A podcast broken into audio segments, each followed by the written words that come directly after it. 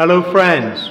I'm your host, Chris Thrall. I'm a former Royal Marines Commando. I've adventured for better and sometimes worse across 80 countries on all seven continents. Welcome to the Bought the T-Shirt podcast.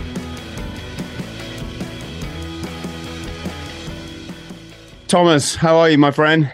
Hi, Chris. It's great to be back. Um, how you been doing? Oh, good. I've been enjoying the weather and doing a bit of traveling around Ireland and stuff, so I can't, I can't complain. It's been quite nice. I just come off a podcast. It was quite late, so I thought I'll just go down and I'll watch a bit of TV for half an hour before I go to bed. And uh, YouTube came up, and you know they they always have the they always promote the mainstream media, don't they, in a bar? And I thought, right, let's see what they want us to believe today the guy's talking and he's saying, yeah, blah, blah, blah, submarine billionaires, da, da, da. And I, I just immediately paused the video and the number of the Coast Guard boat is 79336. I, I guess it's what they'd call the Illuminati signature number. You see, we're going down a. I have mixed feelings about this, and I'll tell you why. Yes, it's real. There's no doubt about these things are shoved in our face on purpose. And I remember one time, well, the first time it became apparent to me was when they vote when basically Ireland voted its freedom away. Well, it wasn't. the election was stolen by the EU at the Lisbon Treaty. I think it was 2008. A truck drove into Dublin Castle by mistake with the uh, the all-seeing eye on the side. It was an advertisement for an optics company, but the eye, what the guy was saying, the the, the vote has passed. A truck drove by him with the all-seeing eye on the thing, and people accosted the truck driver, and apparently he he wasn't even Irish. He didn't even know where he was. He was Polish or something, and drove in by mistake. And so, ever since that time, I've looked into these things about signatures. Yes, they do taunt. I've no doubt about that. They I, don't even, you know, the Illuminati is a word I don't even like using. It's because it's it's very misleading. These people are not that mysterious or that in control. A lot of them are just buffoons, but they do taunt like all psychopaths, and they're not that cool. They're not like you know, they're not cool enough to be Bond baddies. In many cases, Chris, it's actually synchronistic. It's a part of this amazing reality we live in, where the universe screams to people like us, "Pay attention." There's bigger shit going on here than they're telling us. And this is what I've discovered is what this stuff really means. It's really telling us from the, the our, our lower poles of cognition notice these things. As we've moved away from being hunter gatherers and we less needed our, you know, when people go blind, their hearing gets better. When their hearing goes better, their sight gets better. That's a well known phenomenon. When we moved away from the natural world and into civilization, we didn't have to smell know what a smell of a bear was like or a tiger or a leopard anymore because we weren't in danger from those predators anymore. So we developed a, a different kind of social intelligence against social predators. And it, what we call intuitions, insights, hunches, good feelings. You know, we know there's a, in, in, in the gut, there's a, a, a large brain along the front of the stomach and brain cells anyway we notice things that may be there by purpose or maybe by accident, but it's our subconscious minds, our lower poles of cognition saying, pay attention, pay attention. This is deep. And on any other day of the week, the number of that Coast Guard vessel could have meant nothing. But on that particular day, I really do believe uh, that whole event regarding that submarine is very, very deep. It's it's way beyond anything to do with a psyop it's almost like a very deep metaphysical thing. I don't know if you want to go there, hmm. but it's, uh, you know, what Confucius said about signs and symbols rule the world is absolutely true, completely 100%. And, mo- and most of them are accidental, not accidental, synchronistic flags that's telling us to watch, be careful, be careful, don't, don't, don't, don't go there, don't do this. But yeah, yeah, exactly. Uh, we have to pay attention to these things. There's no doubt about it. But we have to be very careful of jumping to absolutes, you know, because life isn't like that, and therefore these things that happen aren't like that either. But yeah, you were right to notice it. I just want to add, something to it. So, I, you know, this is like I think a lot of people been a fascination of mine since the certainly since the events in New York and Washington back back that time. And there was an event in a, in Las Vegas, and uh, I, I, won't go into the specifics, but it, it centered around a hotel. The day before it happened, or in, in in it was like literally the week building up to it. it might have been three days before. We had Boris Johnson in is it Myanmar, which used to be Burma, and he's visiting this temple with the attaché, the the British attaché over there, and Boris Johnson starts to read out the poem. Is it Kipling, The Road to Mandalay? Mandalay, possibly, or maybe not. Folks having a connection with the name of the hotel in as Boris is, you know, re- repeating this the the lines of this poem. The the attaché quickly goes, uh, sh- "Shut up, old boy! They're really not appropriate." Which which I think was just, you know, some to do with maybe the racist connotations of the poem. But I was uh, on holiday at the time, and I remember we only had the, you know, standard TV channels on the TV in the cottage we were staying, and I was watching the aftermath of this and you had the BBC reporter, and he stood by the what is now kind of like an infamous black pyramid in Las Vegas. It's some casino or some hotel or something. So I just thought that was kind of kind of interesting. And then it cut to a shot of the fire engine that had rocked up to attend this this atrocious scene. And of course, what was the number on the fire engine? It's the the the same number. We just, I don't know, you know, anyone can, people can make their own minds up on this. But before I get to that, I just want to add something to what you were saying about what happened in that hotel. Mm. My litmus test now, look, I, I, I get it. Some people don't like me because I turn around and say, no, not everything is a psyop. In fact, mm. psyops are actually quite rare. Most of the times it is what it says on the tin. And you can, but my litmus test for telling if it's a psyop or not is the profile of the, shall we say, the occupant, in that case, the occupant of the hotel room. You know, um, whenever it's legit, it's look, I mean, it's a real attack. They will, the media will profile to the nth degree every aspect of the assailant's life. You see that with Ted Kaczynski. You see that with all these like shooters who go crazy. Uh, in American colleges and stuff like that. However, in the case of the guy in that hotel room, literally all we got of him was a photograph from drunk in a pub holding a shot glass. They don't go like remember your man George Barry George, I think it was his name, who was accused of the Jill Dando thing. Mm. We got a, a, complete bio on him, and the man was completely innocent. Uh, this guy in the hotel room, we got nothing. And that seems to be the, uh, uh, their calling card. When these things happen, wait a few weeks to see what the biography of the individual accused is. If they don't have much info on them or don't present much info or present just a picture to make them look bad or one little thing, be very wary. We know about this from Gladio back in the 1980s and 90s when they were caught murdering people in Belgium. And they, this is what they do. And then you, you try to find about the assailants and stuff you find nothing. So that's a good calling card. Wait a while and see what the actual profiles are. If they're ridiculous and cartoonish, they're fake. If they say nothing, you probably are looking at a psyop.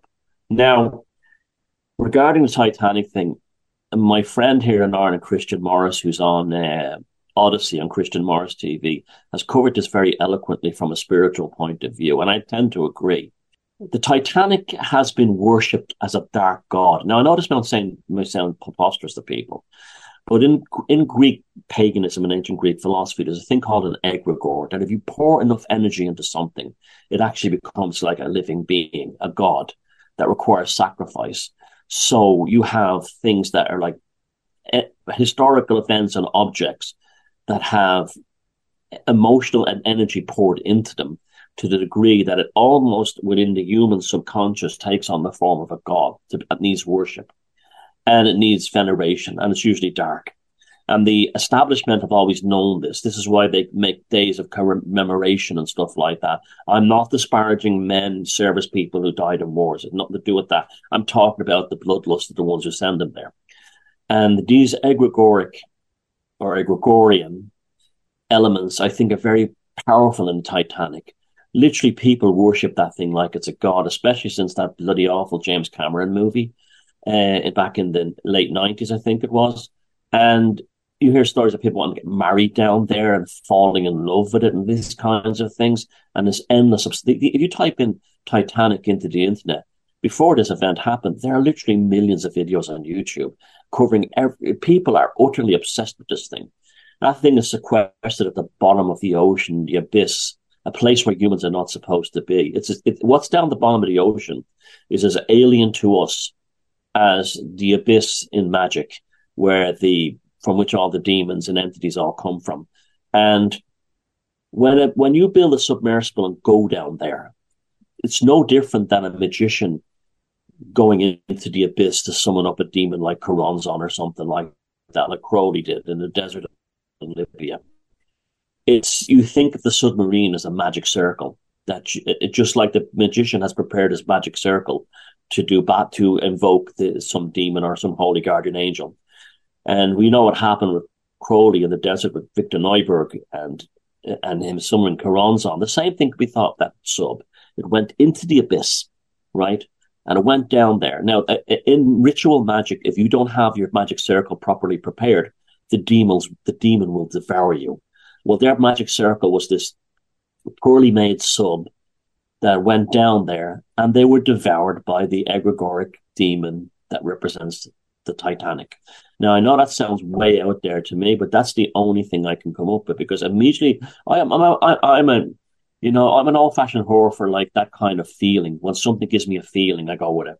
And my initial thing of the whole thing of the the Titanic event this week was that was an entity feeding on the feeding on the feeds on billionaires, just like it did back in 111 years ago. You couldn't make that number up either, and just like it uh, it did last week. And I think people like Christian Morris summed it up perfectly. That that thing is not that thing is, is somehow it's it's a it's a it's an it's a universe that human beings shouldn't be in unless they're fully protected. Just like magic, they should be fully protected, and their their their bodies, minds, and souls are torn asunder if they get it wrong.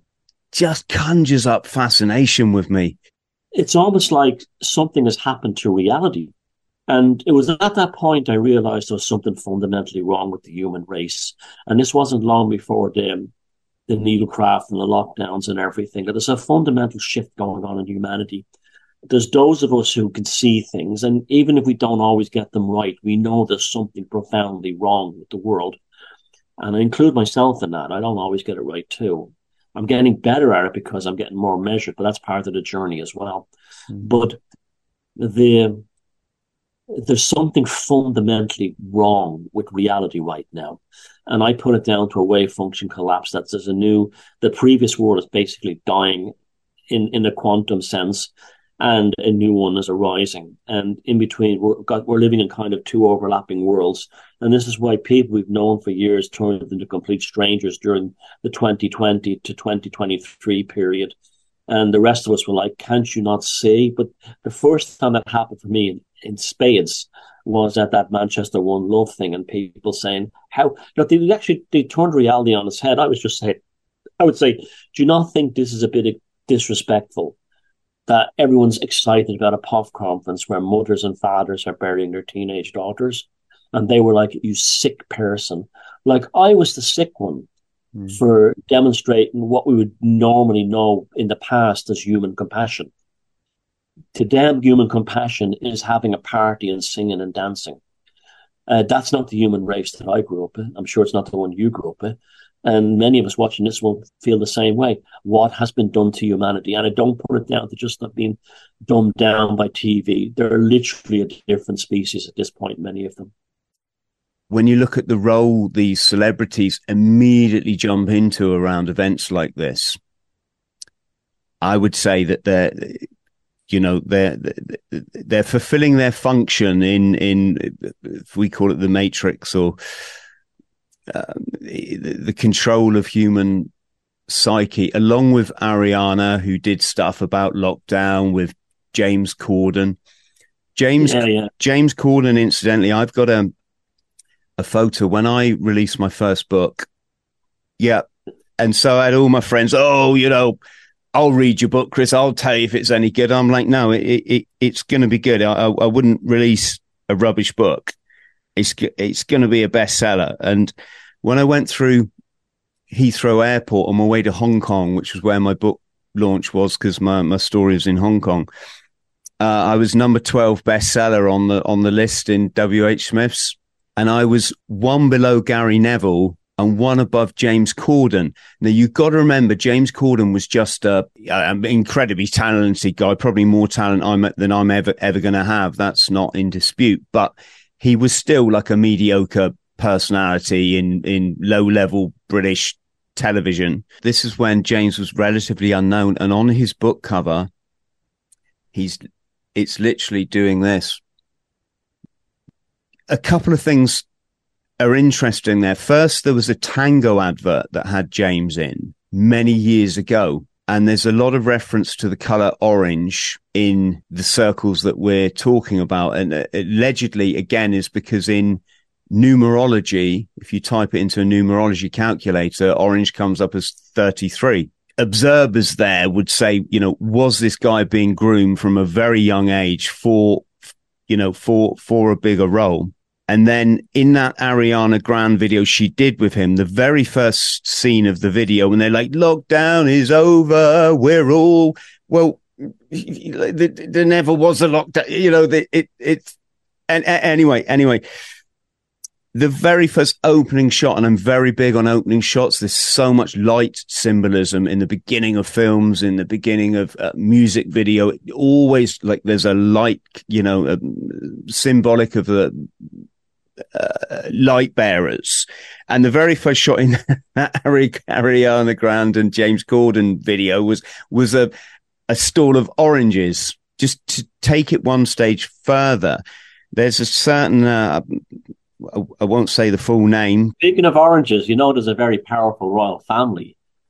Uh, regarding the color orange in the in the Netherlands who are behind a lot of these globalist institutions. There's a lot of stuff. Uh, the astronauts drank orange tang, which is what we had in the military. It's this fizzy orange powder. You add water, and it's it's supposed to resemble orange juice. it's pretty, pretty, pretty but it tastes, it tastes like melted ice lollies.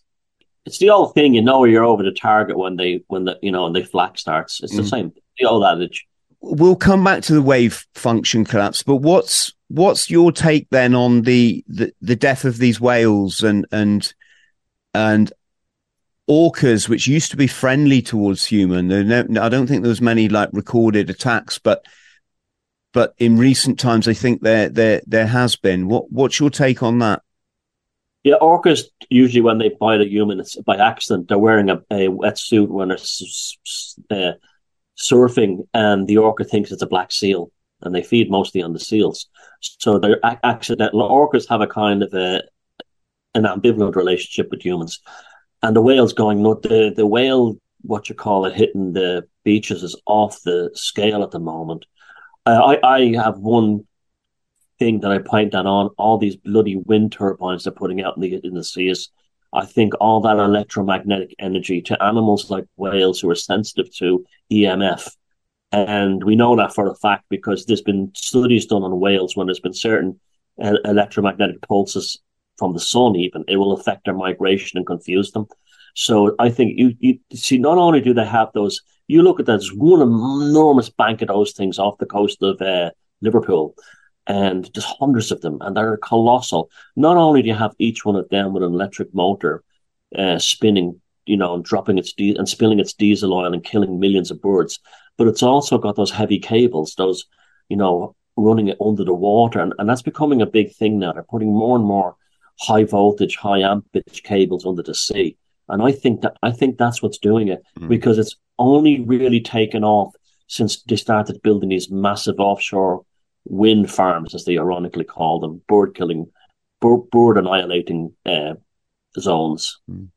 And I think it's the animals being destroyed by that. Thomas, I'm really fascinated in in. Uh, I've been listening to a chap this morning while I was in the sauna, uh, talking about the cyclic nature of the possible cyclic nature of humanity. So he was saying that every five thousand years we kind of like reinvent ourselves. I didn't uh, kind of I didn't kind of get why, whether that's through some catastrophe or the fact that we're so dumb, we we we just destroy ourselves, and then something comes again. When we're talking about like en- energy or the green agenda and and and renewable, and I really question like, is it all nonsense? While we keep taking the ore out of the ground, out of the rocks, um, something that really can't be put back in because that process takes, I don't know, millennia, if that's the right word, or, or millions of years for this. And we're just sapping it out, you know, sucking out the rocks in smelters. With respect to the cyclic nature of humanity, are we really getting it wrong? Do we not need to get to a point where, like the animals, we don't destroy our own environment? Yeah, I agree with everything you say. Yeah, but the thing is, the problem is corporations want profits ASAP. They don't want to wait. Now, we could continue burning fossil fuels, even with our population and our economy. The issue is we don't use technology properly. Okay, so you take, you say you, you, you live in a town that has 10,000 people and you're currently running off a power station that burns oil or coal or gas or whatever, right? and you say we're going to switch over to wind power and then and electric cars. And as you said, all that does is transfer the burden of the resource onto something other way, and, and look, it hides it in a way. Okay, we should be living in super insulated houses where you need almost no heating, almost none. Okay, so you you know if, if you were to get a, you you can literally build a house where the heat from your own body is enough to heat it up. But, you know, but that will they do that? No, because there's no money in it for, for renewables for for for corporations and pulling the stuff out of the ground and putting a price on it. They can't play with it. Now, that's a big thing. We could solve all this tomorrow if we just had lived in really well insulated houses. Now, I know the 15 minute city thing gets a bad rap, and I agree with the whole thing of locking people in an area is disgusting and evil. However, you, let's take the United States. Up until the rise of the motor car in the United States, they had an incredible public transport system that was based around a thing called interurbans. They were electric trains that took you even from the remotest countryside into the middle of the city center. Chicago was remarkable for this. So people could live in Indiana, Wisconsin, you know, Illinois, and take a high speed electric train in a small one into the city center of Chicago, go about their work and then go back to their countryside. The original underground lines for London, that's where you get the name suburban from, suburbiton. They were all laid out into the countryside. And the original idea was you could have a good quality of life in somewhere like, you know, outside London and then and commute into the city centre and do your get get be, out in that crap ASAP and get home.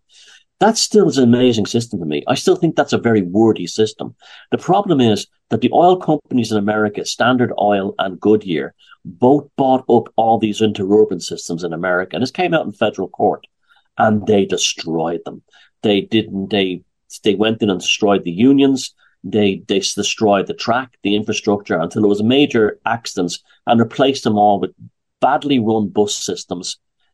Buses have never been a good form of public transport and and private cars. So they could sell tire, tires oils and automobiles. And this came out in federal court they were fined one dollar believe it or not for that and this has been repeated all over the world. You go to many British cities, there's a motorway smashed right through it that has actually wrecked the fabric of the city. Look at Birmingham, uh, for instance, and, and, Bradford.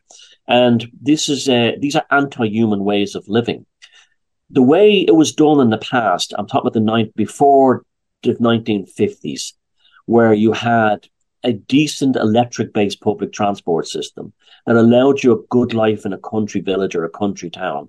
And then you only had to commute an hour in every day and an hour back, or even less, was the way to do it. And I think that would be the that would be another like along with heavily insulated houses, that would be another way. And let people have their petrol cars.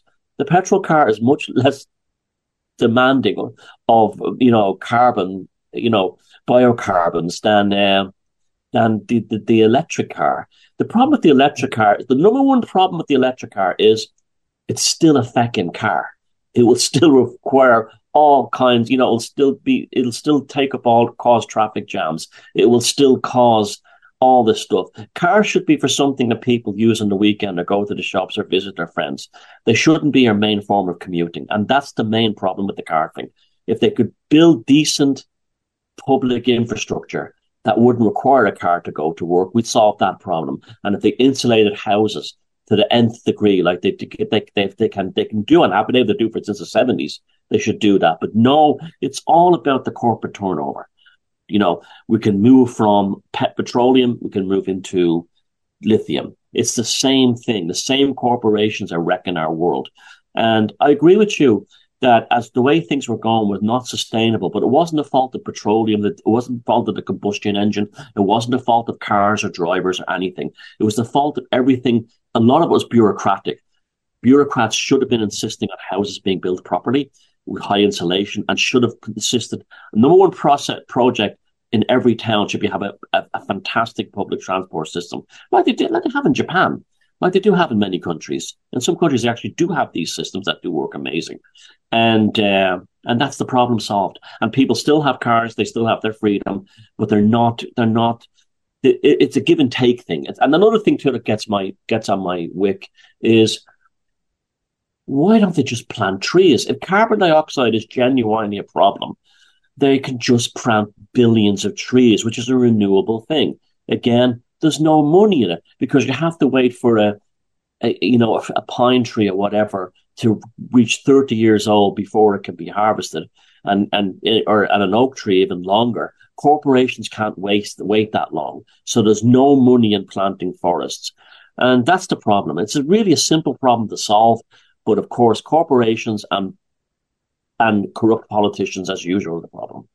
Thomas, we should go back and um, because we touched on it, and I'm sure people are keen to know. So, w- what is wave function collapse? This world we live in, okay, is a basically a mirage. It's basically a consensus reality that each one of us through our nervous system have agreed upon.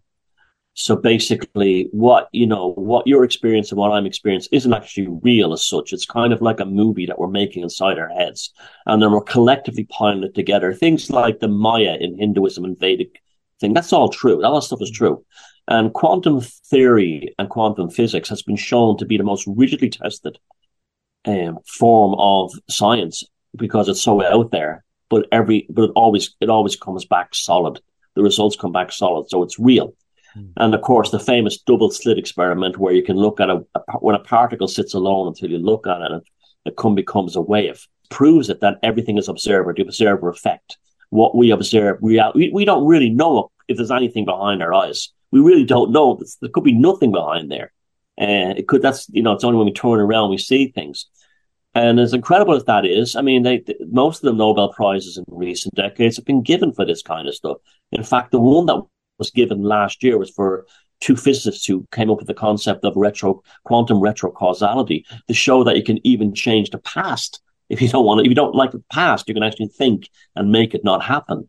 And this kind of and it doesn't. It didn't exist. It didn't. It, it doesn't. It doesn't come into things. But we're living in a world that I believe was a result of a massive shift in consciousness that created a quantum wave. It jumps up Okay, a wave of wave has a cycle. It goes up and it goes down. Okay. And this is what happens in quantum physics. When you observe something, the wave becomes, when you lose interest in it, the wave collapses. Now, the wave that we're living in, I believe, happened on 9 11, September 11, 2001, when for the first time in history, most of the world's consciousness and emotions are a very powerful part of this because that's what amplifies, attenuates, and causes the human nervous system to create this thing. Okay. And the whole world went into a state of shock watching these horrible events in New York and Lower Manhattan. That wave function was going, was the world we lived in and led to all those wars in the Middle East and all the nonsense we ever had ever since. It's now collapsing. Now, when a wave collapses, there seems to be evidence that chaos ensues in that like reality falls asunder. And I believe that the wave has been collapsing since about late 2019. And that's why we've had the whole 2020, 2023 carry on and how people just seem different. Reality seems different. We don't even have proper people know if they're men or women anymore. We have all these other kinds of things.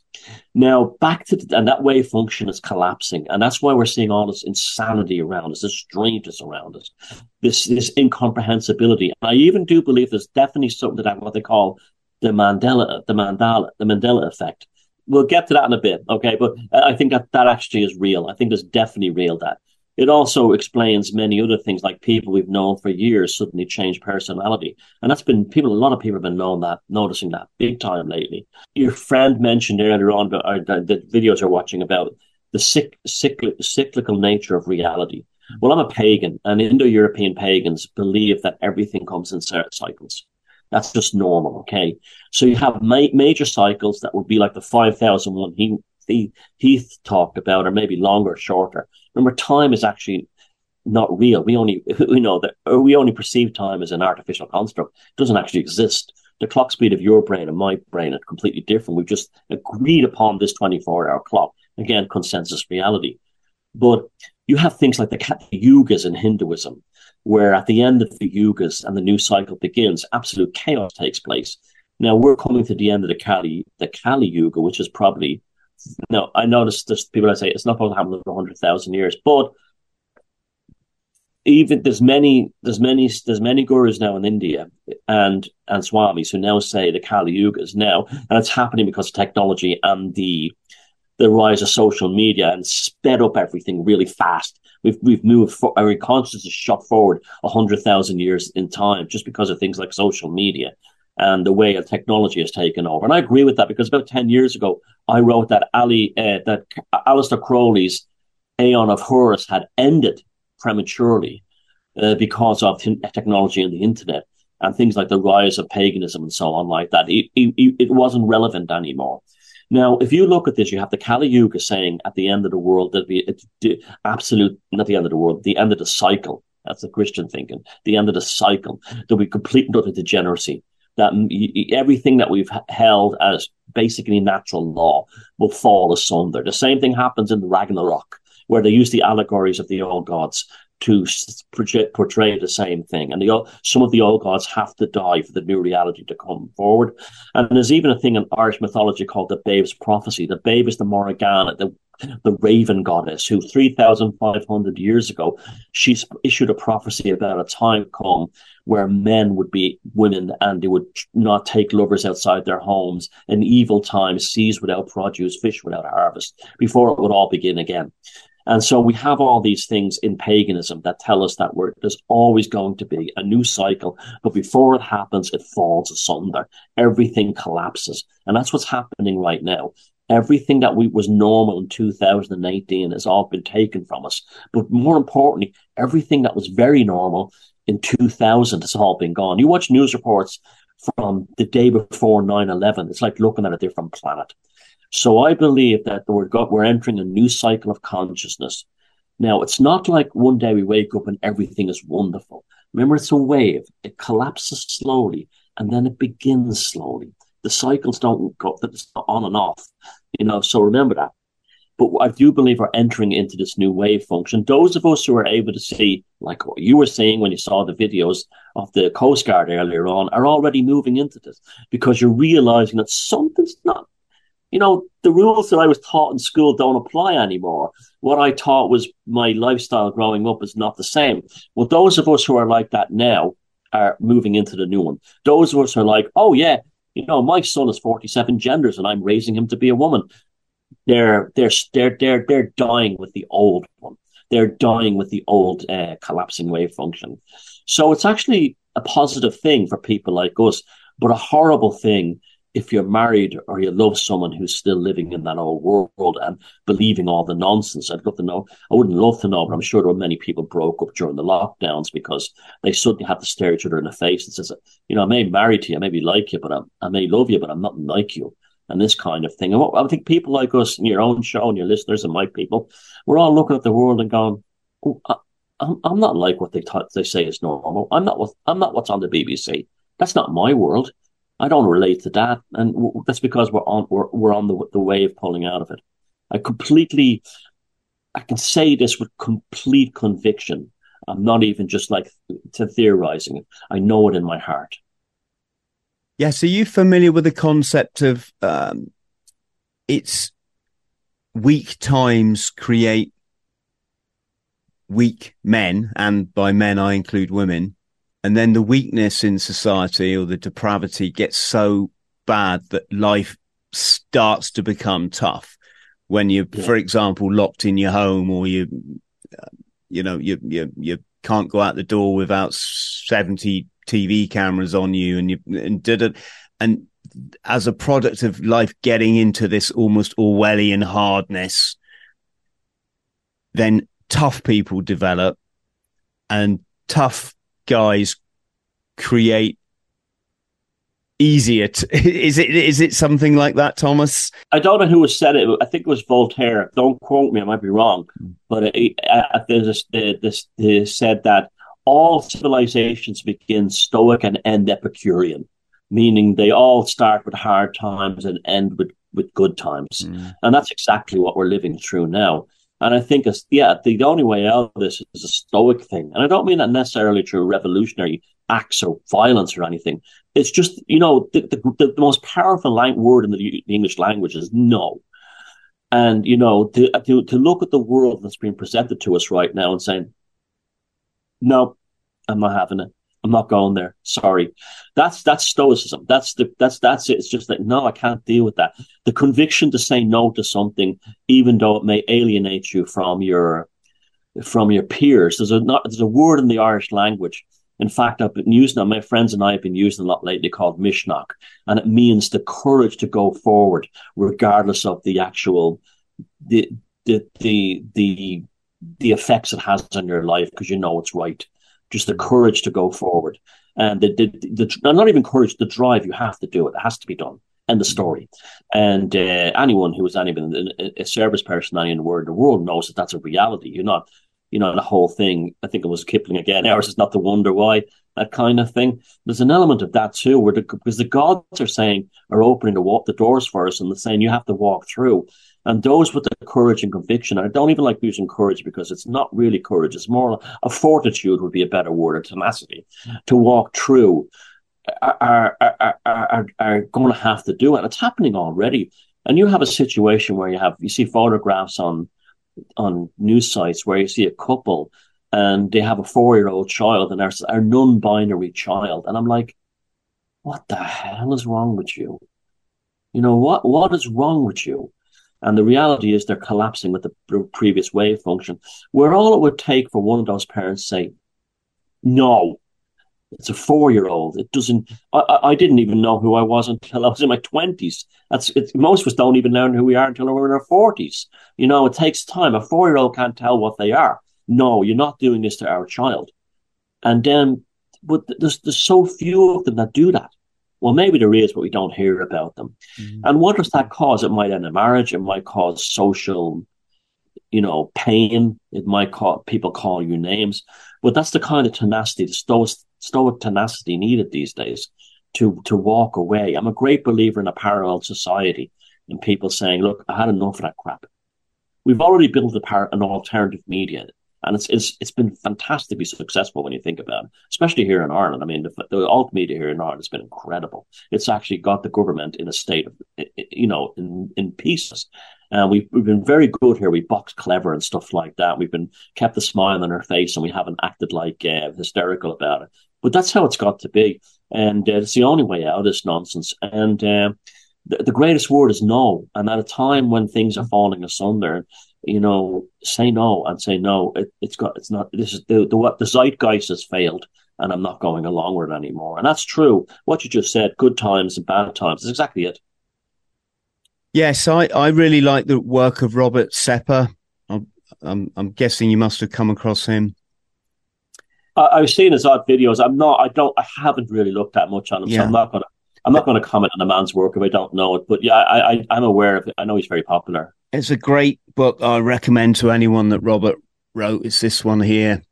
It's uh, 1666 Redemption Through Sin. It kind of Robert really lays out very well how how the last 400 years have landed us where we are now and not to go deep into that now, but one of the things about the all this transgender stuff and the tattoos, you know, why is it everyone's getting covered in tattoos now? And why is it like the Instagram is, you know, this, it should be called fake gram. It's, it's really so wrong.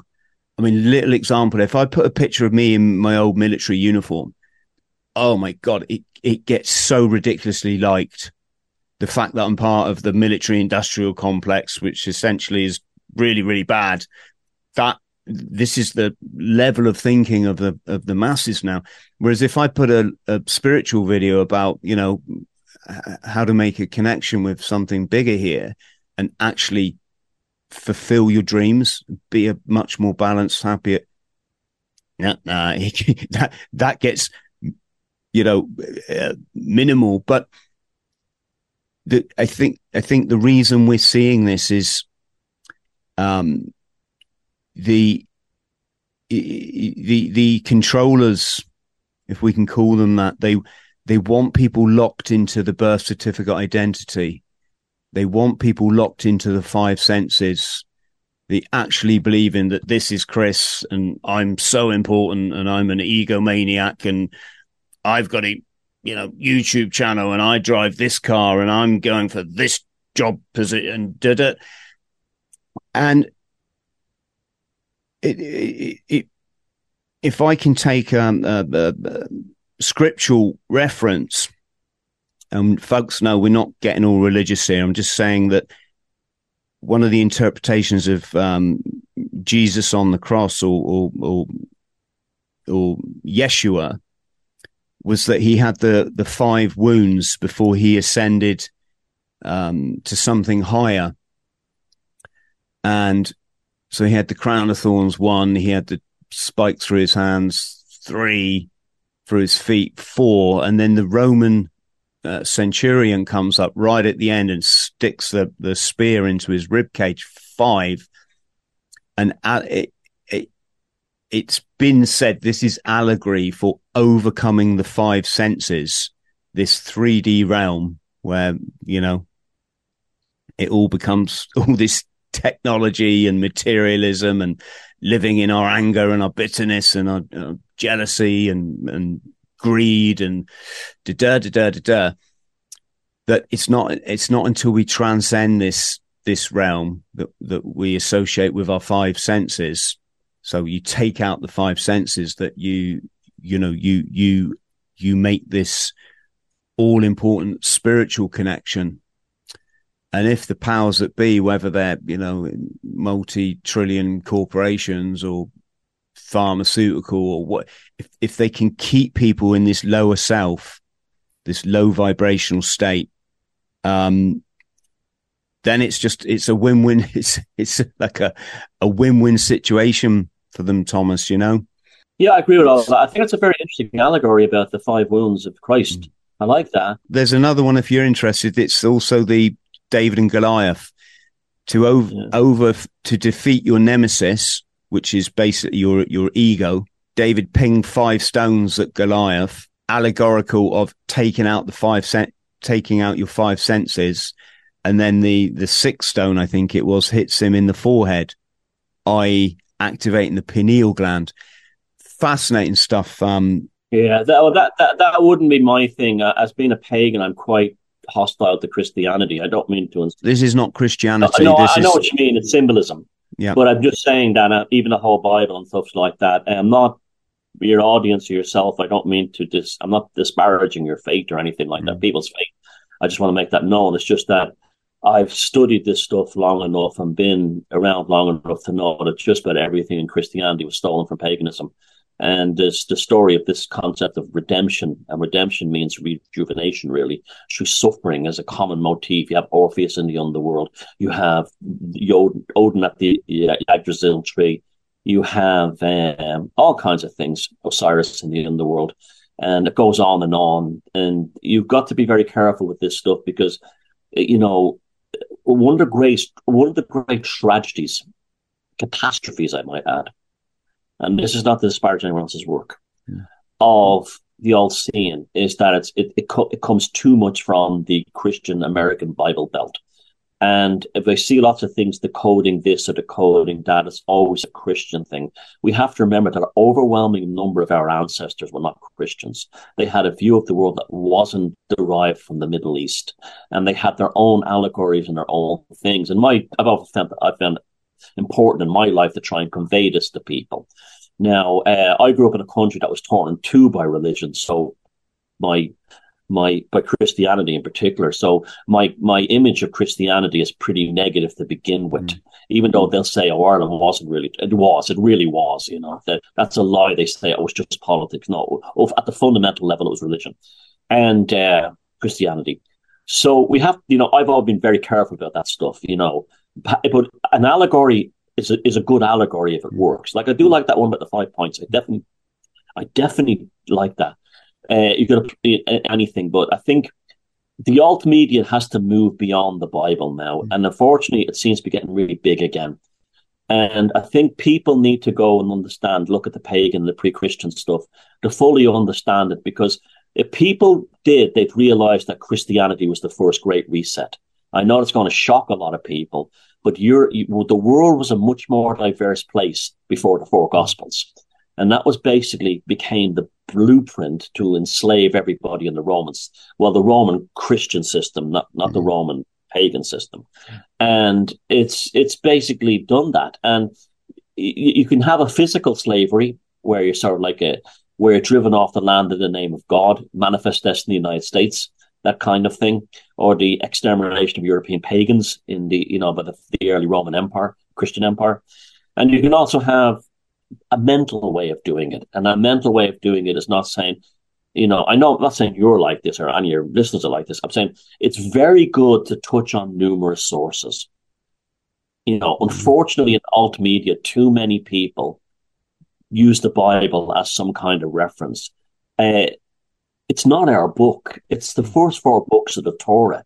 It's a Middle Eastern text we're Western and Northern Europeans. And I'm not saying there's anything wrong with it being the Torah. I'm just saying that's that doesn't come from our spiritual background in the same way Hinduism, both both Hinduism and European paganism, comes from the Indo-European root.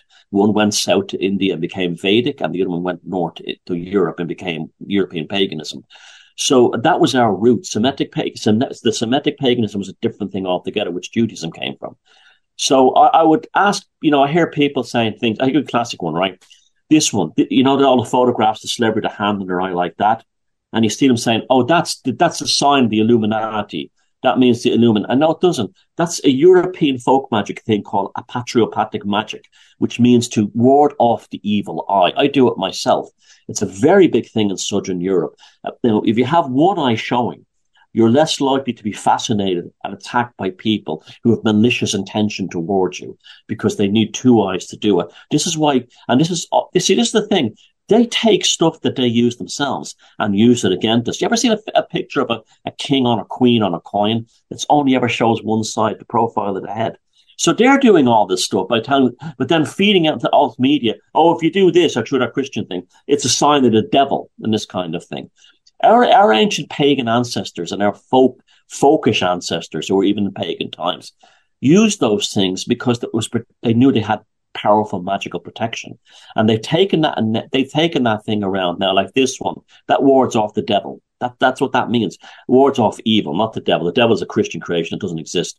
But, uh, that word, that, that, that thing there, invoking the power of Pan, the, the god, the horn god Pan, this kind of thing. And they've twisted stuff around and they say, "Oh, I can't listen to I can't listen to Black Sabbath anymore because Ronnie James Dio is doing this."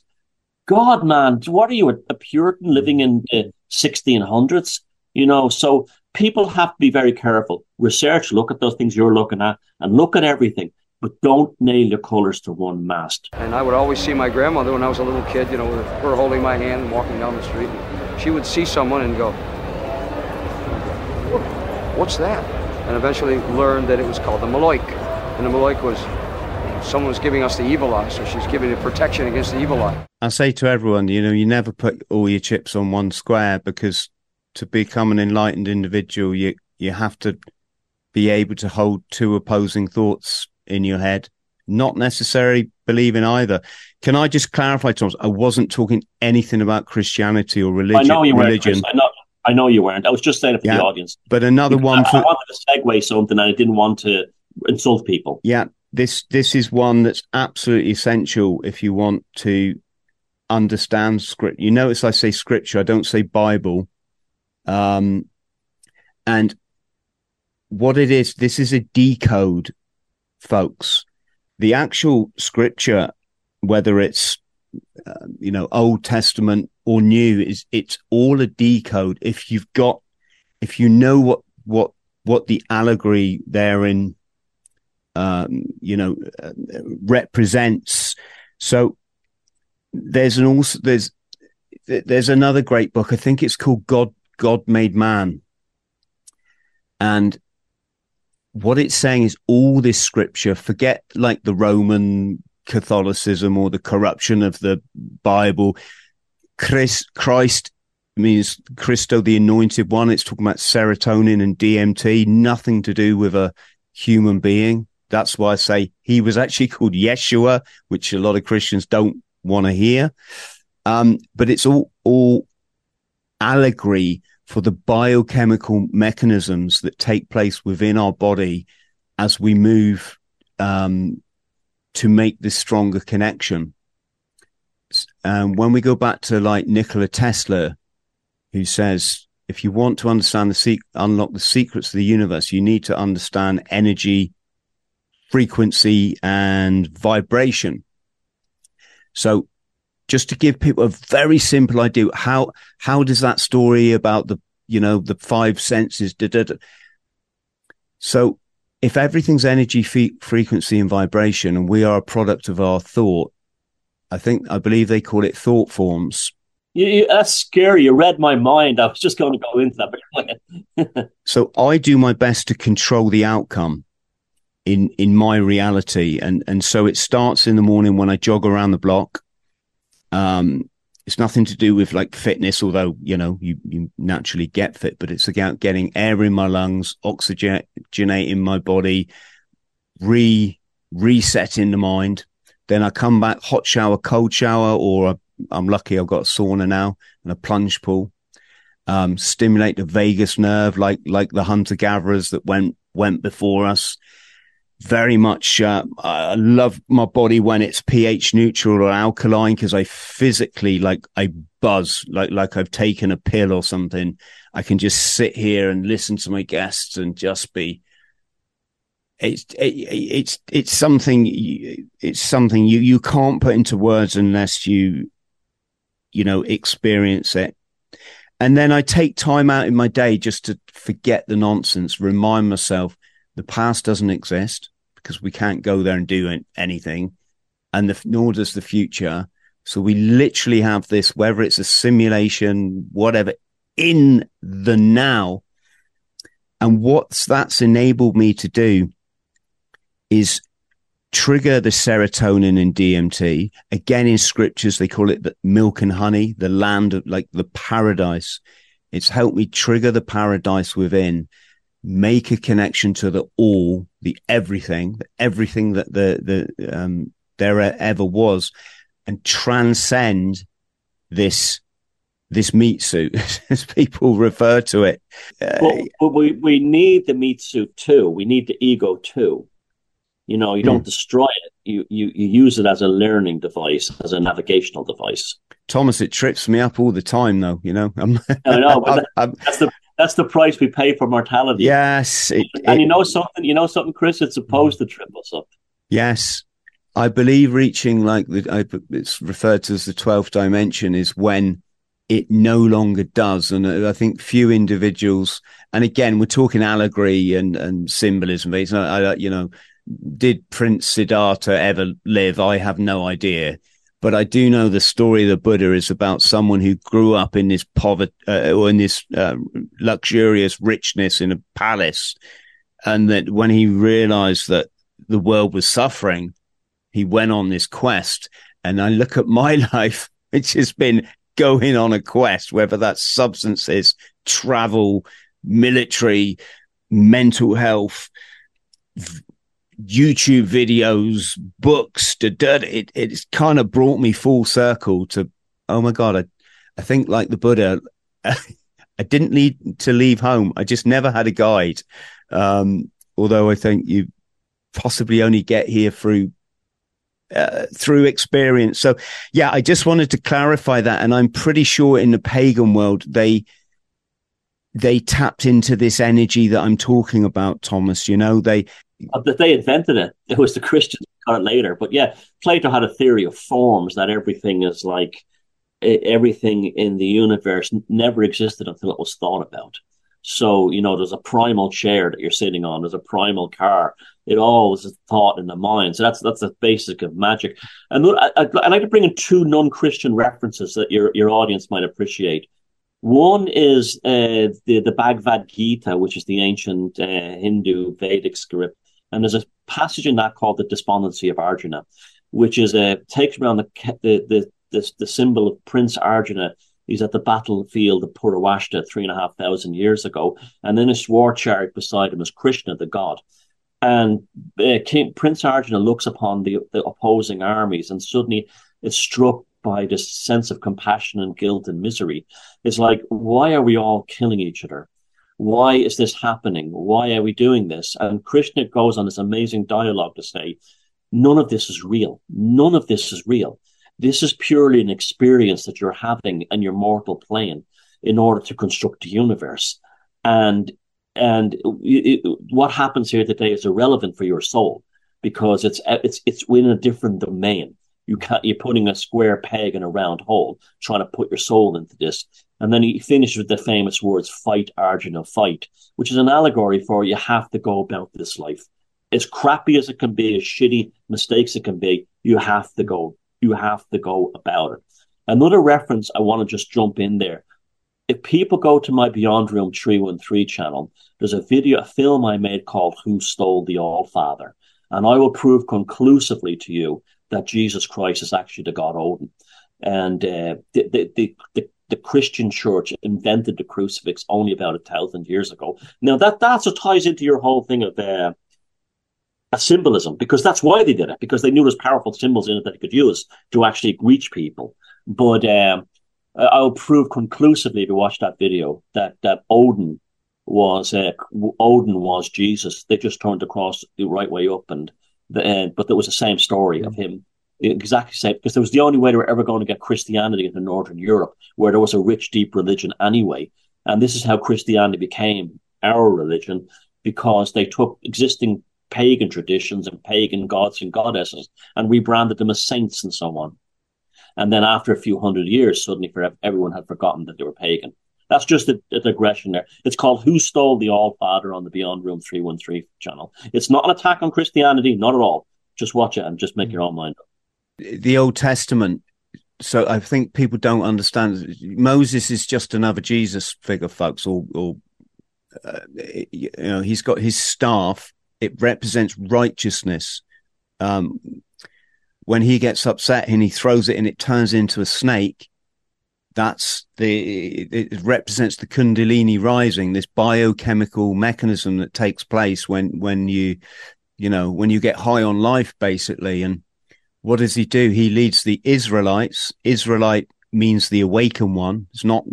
This is going to upset people. It's not about a nationality or a geography. It means the awakened one. He leads them from Egypt. Egypt, go to the sacred book of scriptures, the dictionary.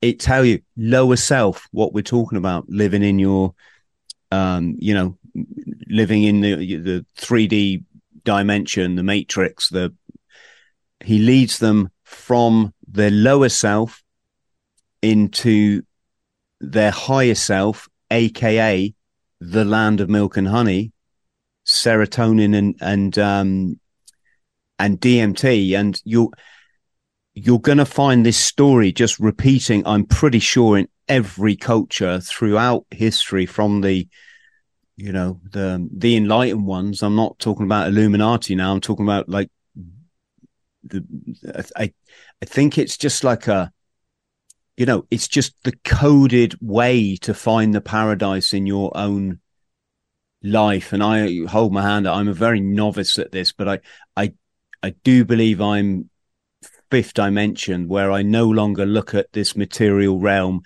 as being able to create my, uh, you know, my peace of mind. Um, so I'm not like trying to wake people up all the time and getting cross when they don't want to listen. Although I'm human, it does happen. Well, can, I, can, I, can, I, play the devil's advocate in that? I do mm. like these kind of allegories, right? And you're saying that the allegory could be seen as the Exodus being a kind of a way to away from kind of a base state to some kind of enlightened state. Mm. Well, firstly, that that that screams of elitism to me.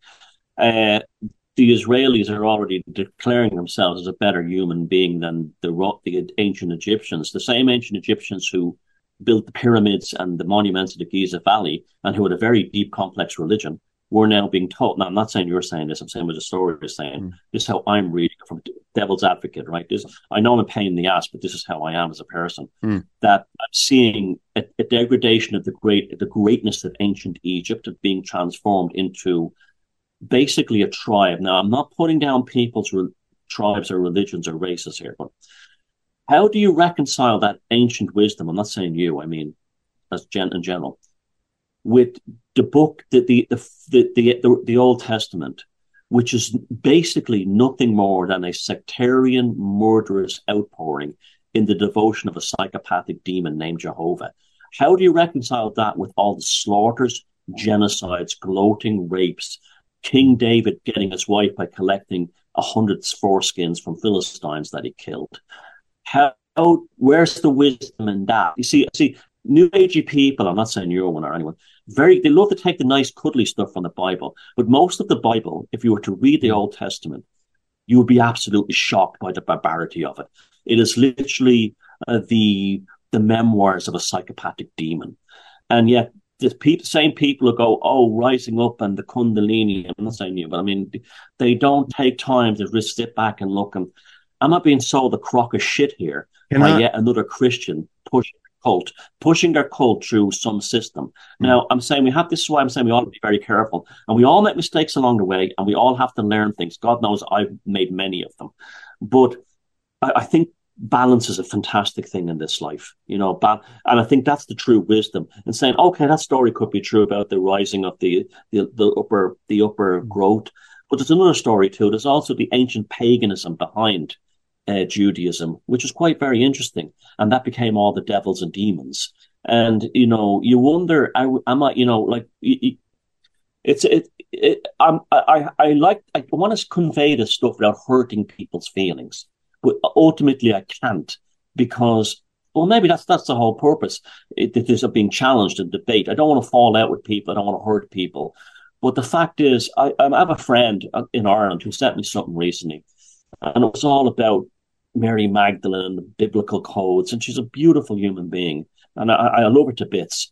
But she's caught up in all this stuff, and she's she's gone to the point now where she hasn't, she does not acknowledge the, the badness of anything. Everything is love and light, and I couldn't even have the conversation with you that I'm having with, or with her. I couldn't have it with her, you now, because she's gone so she doesn't understand she's gone to the dark side. And the dark side is believing everything is wonderful too. You know, so we have to be, you know, you said earlier on about you were in the military industrial complex and all this, but that does, I don't, I'm not bothered by that. I, I think if people want a career in soldiering, I think that's an honorable thing. I don't have a problem with that at all. It's not their fault that they're they're used by the machine. There's always been warriors since the beginning of time, and I think that always appeals to people at some level. But I think, you know, I think we have to be so careful. I mean, I've done it myself of finding a concept that gels with us. I like that. I'm in with that. You know, I think mm. it's always, you, you all have to constantly remind yourself it's about the journey and not the destination. It comes down to something called gnosis. Um, gnosis was actually a, a, philosophy practice. I think it was by the Essenes, which were like a, a, group of scholars. Some people call it a sect. It was it was Greek paganism before that. It's actually a Greek pagan meaning knowledge. Yeah. And in just in essence, folks, gnosis is once you know yourself, you know the universe. As it says at the Temple of Apollo, a Temple of Delphi, at the Temple of Apollo in Delphi, yeah.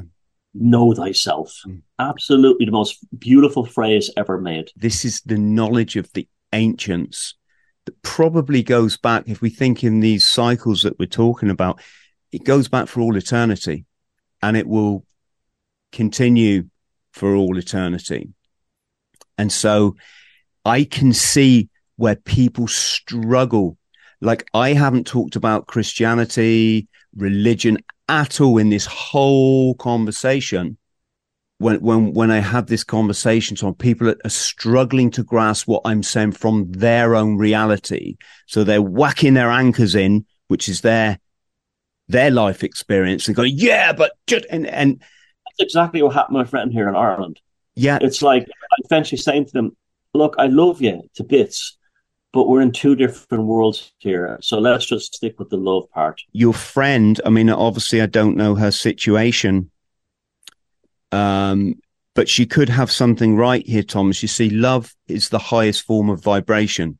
So we're going back to the energy, frequency, and vibration, the Tesla thing. Love just is. When I go out the door in the morning, I say good morning to people. We live in such a broken damaged, fractured matrix of a society that people can't say hello anymore. They will do anything to avoid eye contact. They'll get their phone out. They'll look down. It used to be when you went out jogging, someone jogged past you. I, uh, I, because you, it, it was an excuse to make human contact. If you're on the bike, you do it with bikers, but you don't do it with, it, it's just this crazy, silly human frailty that, that, that, you know, are failing that, that we, we buy into this can now, why do I go out and say good morning? Is it because I'm like some sort of super? No, it's because a that's how I feel. I I love all people, even the the ones that seek to, you know, condemn me or or to destroy me and my family, and that's hard when when you know people you love that have been damaged by these fuckers, you know. But it's not that I'm a sissy or that I'm some sort of like weird hippie softy that, that, no, I'm a former Royal Marines commando. I've passed the toughest military infantry training on the planet, or arguably one of them. I've been in combat. I know what it's like to want to kill a fellow human being and to, you know, get shot at, da da da it's it's that I've transcended all that because I want better for me because I was drinking myself to death. Um, and for my child because I realized the the enormity of the evil that is against these kids now. And if you didn't get it from the last three years, you you got some work to do. You know, there are people in high places. Again, a scriptural reference, nothing to do with religion. Is ours is not a fight of flesh or blood, it's with principalities in high places, meaning in the realm above us, which which I've now entered. Although I don't profess to be, you know, like a fucking wizard or something, I'm I'm a novice with all of this, but I get it. You're not going to hear me now slagging off a fellow human being. Why? Because that's the challenge the universe presents me. That when I'm feeling angry or bitter, that's the universe saying, Chris, why do you feel like that? And how are you going to resolve it? So when I go out, Thomas, and I say good morning to people, imagine if that person I've just said good morning to was on their way home to commit suicide. So lonely, so depressed, so detached from reality. They've been locked in their houses. They don't even go to work now. They've got to do it on a, on a Zoom thing while drinking wine out of a coffee mug so their colleagues don't realize that their alcohol problems spiraled out of control well, you know, they got kids running down that they're letting down and they're clipping around the ear and, and they hate that because it's not, it's, and what's happened? Some guy just came by and said, hello. I've acknowledged them. And I like it when, you know, people say, so they go home and they don't commit suicide and they smile and they think, do you know what? I'm so happy. I phoned that friend that I haven't spoke to for ages, or I maybe I fell out with them about something and and this is the, the thought form creation of reality. It's the knock on effect. And if I could get people to be where I am, which is love, then you won't be subject to these higher dimensional um, uh, influences, which are very well controlled by people on this earth. Believe me, you know, you oh, yeah. you you send millions off to a war and let them get. You're not a good person, right? But they're controlling the energy, um, and I say to people, look, live where I'm. I, I'm not afraid of anything. I mean, yeah, I mean, I've got a few. Hum, I'm hu- human, you know. I, I, don't really want to get in a fist fight today. I'm probably going to get beaten up, you know. But I'm a perfect sovereign representation of the universe, not human being. That sounds egotistical and big head. No, I mean, so no one's going to frighten me with a health narrative. Absolutely not, especially when you haven't got ill for 20 years because of the way you chose to live your life, which completely contradicts the mainstream narrative. And nobody talks about this, right? So, so this is it, uh, Thomas. And what I found is it's such a great place to be. And I, it, it's, you talk synchronicity. Do you know the book that I've got on my, my bedstand at the moment? I, I can't even, I can never say the name, the Bhagavad Gita, the, right? The Bhagavad Gita. You know, do you know what yeah. I was thinking about when I was running this morning? The story of good and evil in Star Wars. And yeah. what's the back, the, the Darth Vader, isn't it? Vader, Vedic. It's, it's, you know, is that not a reference to the ancient, the ancient fight of good and evil in the universe? And, and yeah, it's incredible, Thomas. And I'm not new age. I'm like eternal. I'm like the oldest, the oldest guy uh, around, and and I want I I I would invite anyone to come on this kick, but I'm never gonna like try and convince or thought because it it's what I'm saying now will only make sense to some, and they'll go, Chris, I get you, man. I and they will email me and say, thanks so much. Like at their this time in their life, Thomas, they needed to hear this, you know? I'd 100% agree with mm. all that. It's beautiful.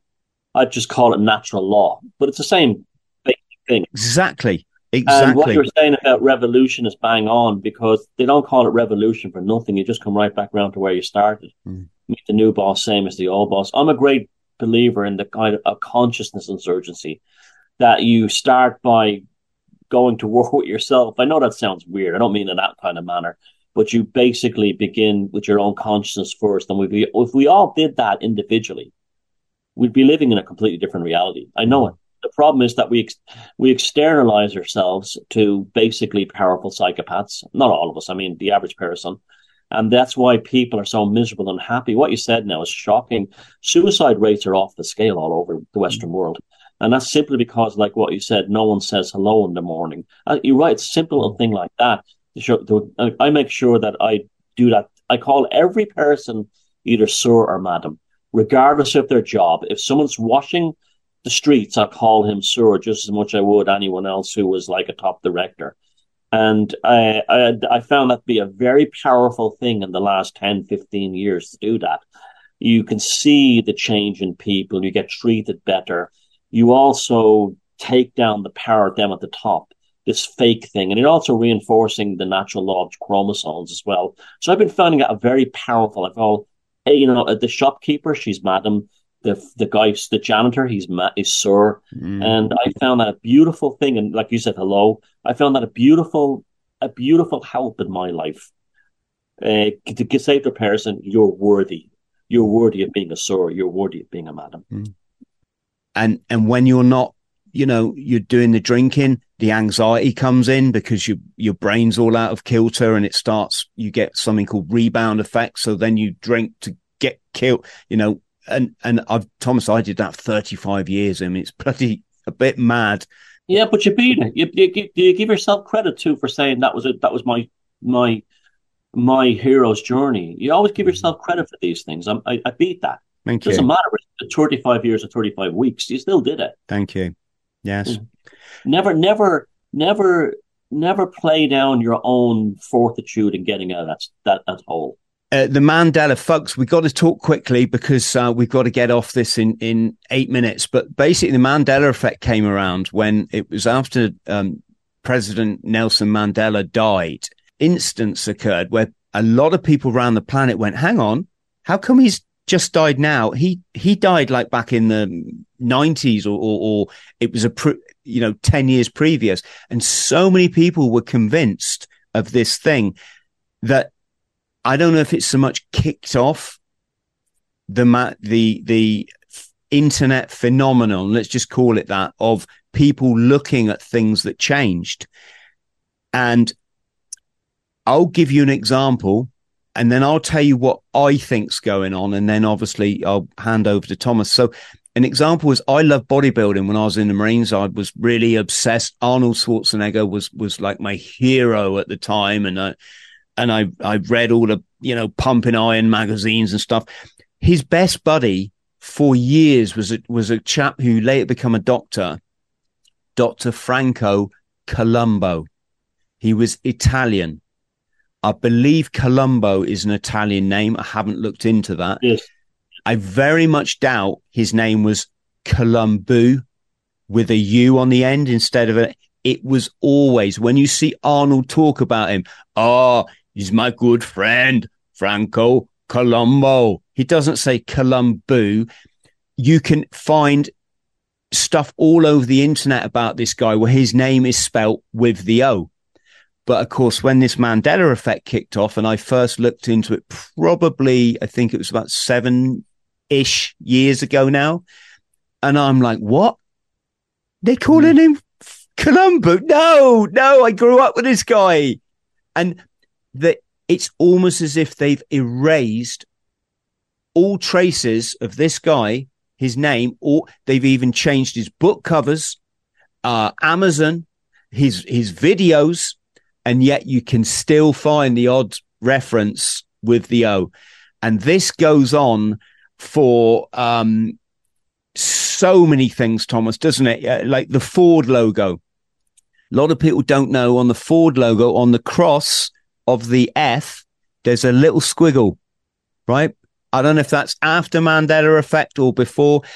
There's some of it is easy to disprove. People believe there were four four people in the JFK uh, yeah. cavalcade car. No, there wasn't because we know that the guy in front, the senator, got shot with a magic bullet, right? And he wasn't the driver. And then there, were, so we know that some of it is is what's referred to as false memory syndrome, where people have seen the JFK car in museum footage where that car has four seats in it, and uh, another one was the um, Goldfinger, uh, the James Bond film. Everyone swears the girl that Jaws meets when he crashes in the cable car, she smiles at him, and the reason they fall in love is she has braces and he's got silver teeth. Right? That that was the one that did it for me. Yeah.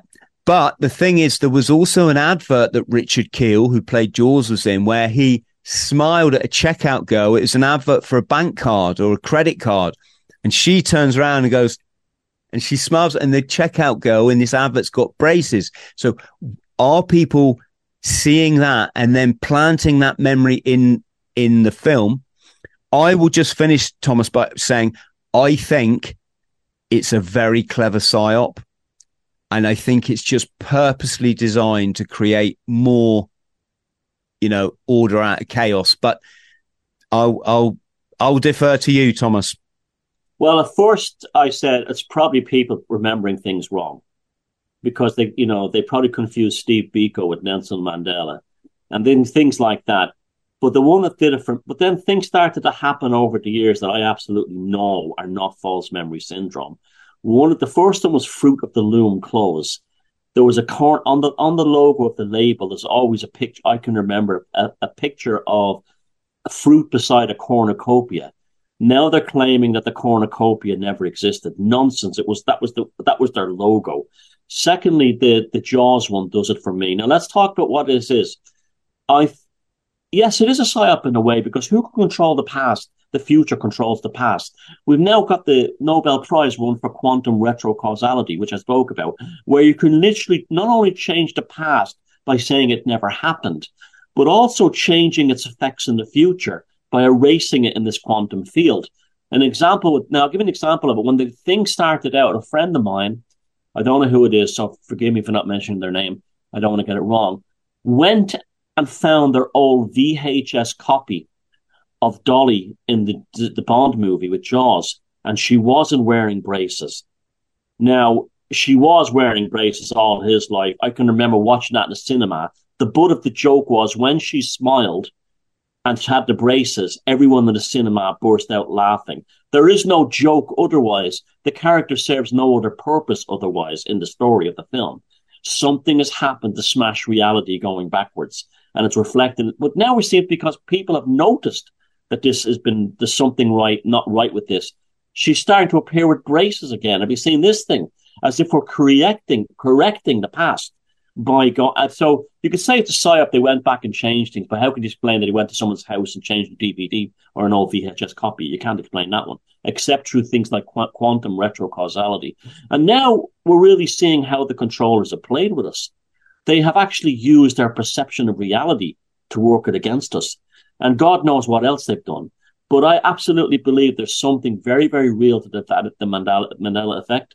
And I really do believe that the quantum retrocausality is it can explain it, but it can be used by the controllers to destroy our notion of reality.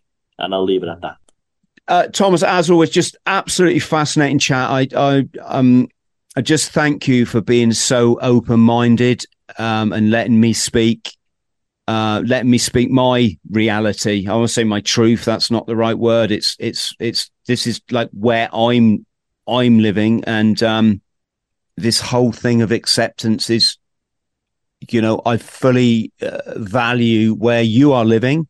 Hence why you've been on the show twice, and I hope you you're going to come on a third time.